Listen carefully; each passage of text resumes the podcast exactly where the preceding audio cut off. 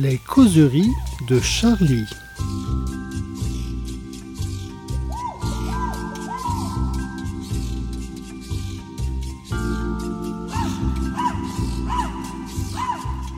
Bonjour à toutes, bonjour à tous, bienvenue à nos causeries de Charlie, autour du dernier numéro paru ce mercredi. Alors, euh, des causeries, euh, sans doute le dernier havre de paix dans ce monde... Euh, à feu à sang. À feu à sang, un véritable chaos. Alors, autour de la table, j'ai réuni le conseil de sécurité de Charlie Hebdo. Abou Nous Gérard. avons donc Abou Gérard. Abou Gérard. Abou Gérard Biard, euh, dit le Suédois. Euh, Nous avons Abou Riss. Ouais, ça, ça commence. Abou Riss, voilà. Abou Riss. Voilà. Abou Jean-Loup. Moi, je, non, c'est chèque, chèque Jean-Loup. Chèque Jean-Loup. Oui, chèque Jean-Loup. Tout à fait. Une barbe avenante, une barbe et qui fait Abou peur. Yovan Al-Serbi. Et Abou Martin, qui, est, euh, qui s'occupe de la, la, technique, la technique. Donc, c'est un peu le, le, l'artificier. Voilà. Hein, voilà. Ouais, voilà. Euh, Martin, le chimique. Ouais. Alors, bon, donc, alors, la, la semaine dernière, on, on, vous avait, on vous avait prédit des solutions euh, pour le conflit israélo-palestinien. Bah, elles se sont toutes réalisées. Euh, mais il s'est passé quelque chose sur notre sol, une attaque d'un professeur à Arras. Donc, on a un peu chamboulé euh, ce qu'on voulait faire pour résoudre le problème palestinien. Donc, il attendra une semaine. Oh, il peut attendre et, encore. Euh, donc, on a fait quatre pages cette semaine, en début de journal. Cinq, cinq pages. Cinq pages. Cinq pages. Cinq pages, c'est là, quand même beaucoup. Journal, hein, c'est bon. Donc, cinq pages sur euh, ce qui s'est passé à Arras. Et on a fait un petit peu, sous différents angles, le un espèce d'état des lieux de la situation euh, au niveau de l'école, au niveau de, euh, des jeunes qui sont tentés par l'islamisme, et cetera. Donc, on va commencer par toi, Jean-Loup. Ok, allons-y. Alors, euh, Jean-Loup, toi, tu es un homme de contact, un homme de, de réseau, donc t'as, t'as, tu as été interrogé la... J'ai été interrogé l'avocate de la, de de la, la famille, famille de Samuel Paty, tout à fait, qui est maître Virginie Leroy. Donc, ce qui est intéressant dans ce dans cet entretien qui ouvre le journal, c'est qu'on a commencé l'entretien un vendredi matin, vraiment peu avant l'attaque. Euh, donc, je quitte son cabinet après avoir fait une heure d'entretien. Je, je j'arrive vers la rédaction et puis on a ce, cette information, ce, cette alerte, comme on dit, euh, A F P, qui nous indique qu'un professeur a été poignardé, euh, plusieurs professeurs ont été poignardés d'ailleurs, euh, à Arras.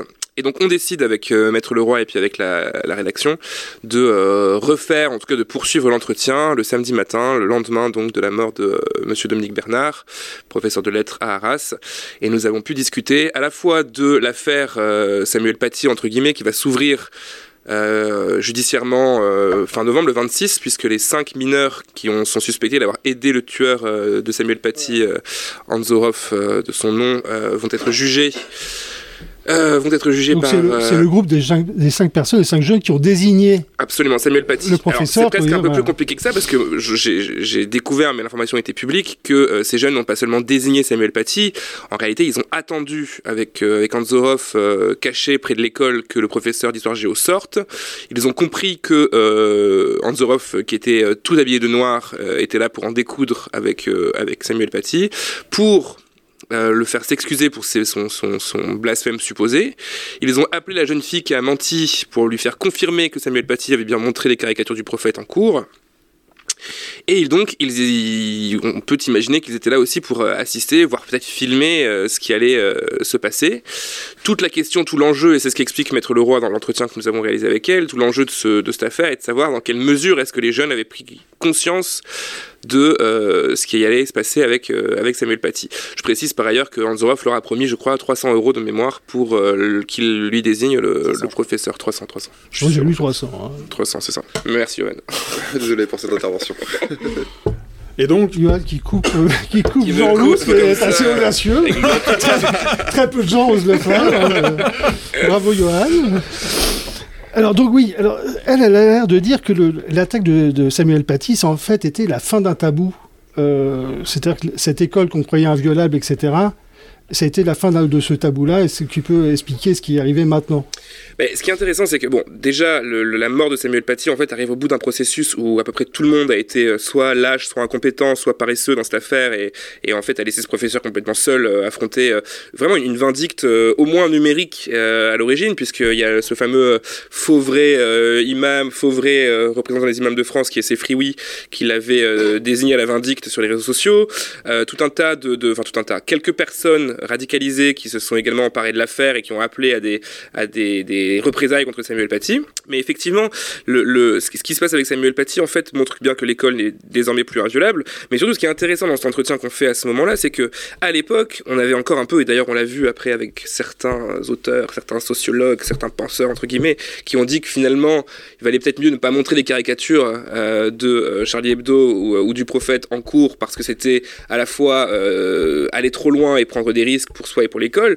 Mais on le voit depuis samedi, c'est ce qui a changé dans le contexte euh, social en France depuis samedi, c'est qu'en fait, euh, ils en ont rien à foutre qu'on montre des caricatures du, du Prophète, en fait. C'est même pas ça le problème. Dominique Bernard a été tué parce qu'il a, il a essayé de s'interposer, et le professeur qui était visé à l'origine était un professeur d'histoire géo, un, un professeur au hasard, professeur qui n'avait certainement montré aucune caricature, qui aurait pu tout aussi bien en montrer, mais ce n'est pas le sujet. Le sujet, c'est de tuer un prof d'histoire géo puisqu'ils enseignent la laïcité. Donc là, on a décalé le problème sur un professeur qui monte des caricatures et donc qui s'est rendu coupable de blasphème, à un professeur d'histoire géo qui est, par essence, coupable de blasphème puisqu'il enseigne la laïcité, à un professeur tout court, Dominique Bernard, qui est prof de lettres et qui a essayé de protéger ses collègues et ses étudiants. Alors toi, tu, euh, il y a aussi toute une partie où elle parle de comment on pourrait prévenir ces choses-là, qui, qui sont quand même relativement imprévisibles. Et il y a, il y a même une vision peut-être un peu irénique hein, des choses, parce que là, je, je la vois parler de programmes de déradicalisation, comme si ça existait vraiment, ce genre mmh. de choses. Euh, donc prévenir des choses qui sont imprévisibles, essayer de déradicaliser des gens avec des programmes, je ne sais pas à quoi ça peut correspondre. Oui, c'est vrai, c'est vrai. Parce Alors... que même le fonds Marianne n'est pas parvenu à ses fins, donc si on se demande... Et pourtant, ils ont fait des efforts. Hein, gros ouais. efforts. Non, c'est vrai, c'est vrai que la question de la solution, en fait, c'est ce que, c'est ce que dit euh, Virginie Leroy dans l'entretien, c'est qu'en fait, tout ce qui compte, c'est de réussir à travailler sur la partie du passage à l'acte.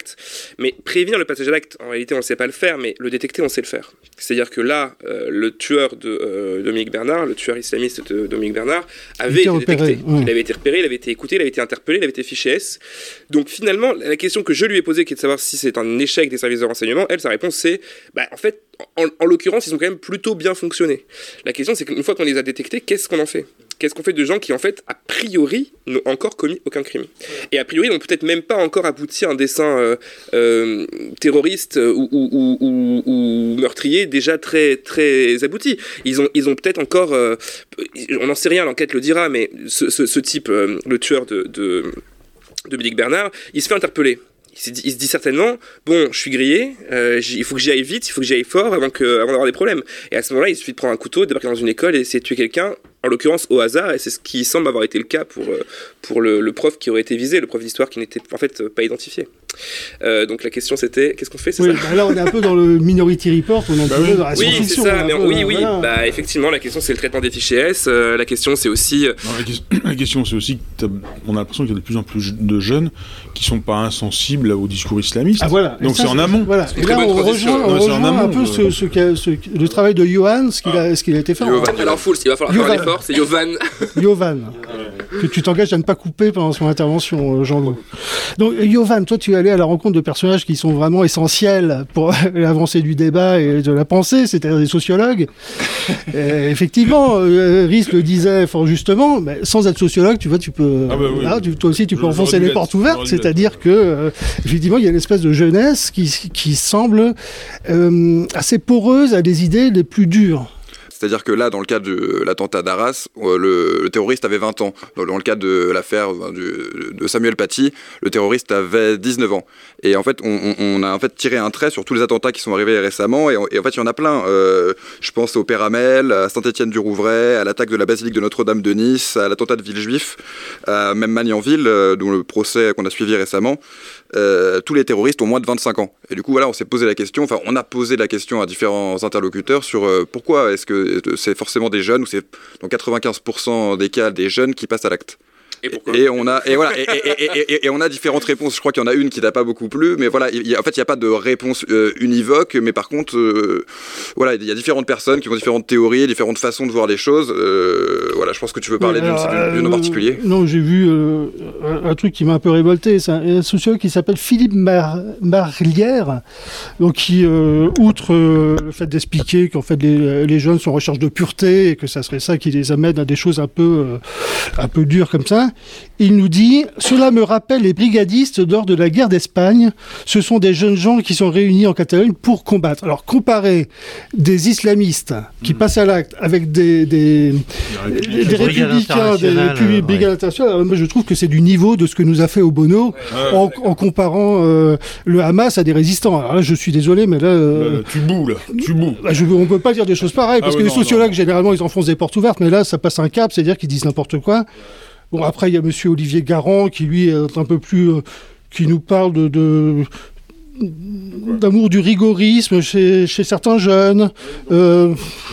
Ouais, et non, et on, a, on a surtout une autre source qui nous parle des réseaux sociaux et en fait, du fait qu'il y a beaucoup de mmh. gens qui se, radi- de, qui se radicalisent via les réseaux sociaux. Il y a des prédicateurs qui sont présents sur Internet et notamment sur euh, Instagram, YouTube, euh, voilà, différents réseaux sociaux et que forcément, c'est plus les jeunes qui sont sur ce genre de plateforme. Donc, euh, ça passe par là. Ouais, que en les fait, prédicateurs et... ciblent un peu enfin, là, dans, dans l'histoire du... clientèle jeune. Dans l'histoire d'Arras, le, le jeune, il s'est fait aussi embrigader par son père. Il y a un contexte familial, donc il y a toute la famille, là, oui. Donc c'est vraiment familial, donc c'est vraiment la transmission de la religion en famille. Bien sûr. En fait, et dans l'affaire Paty aussi, il y avait des gens plus, plus âgés. Là, il y avait ce des... qu'on voit un peu dans le papier de Yovan, c'est qu'il y a, y a un, un genre de double mouvement, c'est-à-dire qu'à la fois la jeunesse est plus, en ce moment plus prête, plus susceptible de recevoir un cadre religieux dogmatique plus rigoureux, plus rigoriste, et en même temps il y a une stratégie pensée, consciente de la part de certains prédicateurs qui vont vers ces jeunes-là. C'est-à-dire que c'est pas un hasard si aujourd'hui les, les jeunes sont de plus en plus euh, sont de plus sensibles, à, de plus en plus sensibles à ces idées religieuses, c'est qu'elles sont, elles sont de plus en plus accessibles. Euh, moi, euh, j'ai trente-deux ans, quand j'étais jeune, euh, et pourtant j'ai fait l'école catholique, euh, des discours religieux.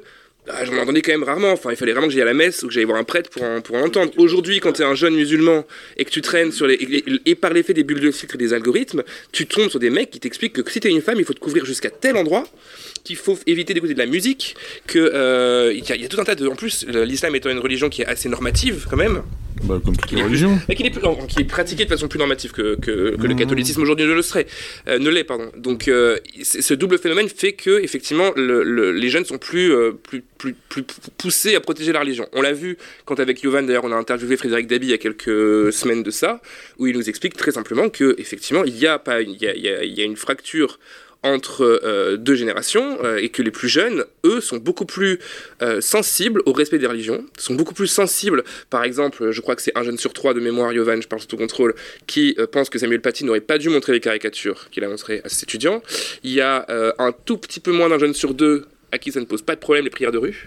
Là, je vois que, les... en fait, le truc, c'est que les jeunes ne sont pas hostiles à la, à la manifestation du religieux dans l'espace public. Exactement. Et, Exactement. Et c'est-à-dire à l'école. C'est-à-dire que quand on leur interdit la baïa, quand on... ils ne comprennent pas, en fait, parce que eux, ils intègrent parfaitement le fait que la religion doit être doit être partout. Oui, euh... Justement, juste, jusqu'aux prières de rue, qui Exactement. ne dérangent pas une certaine catégorie de jeunes, alors que nous, les plus anciens, sont un peu réfractaires à ça.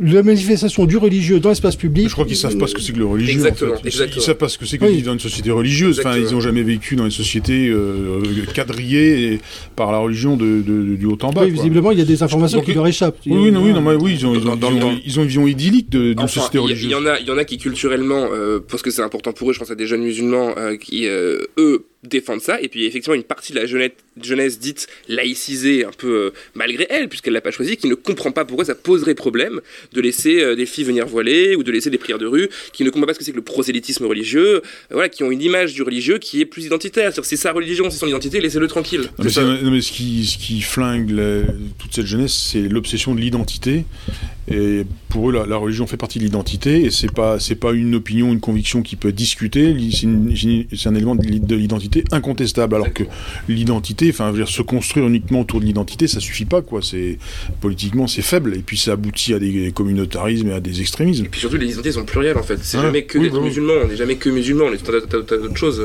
Ce que tu dis est beau, Jean-Loup. Merci. Je sais, c'est, merci.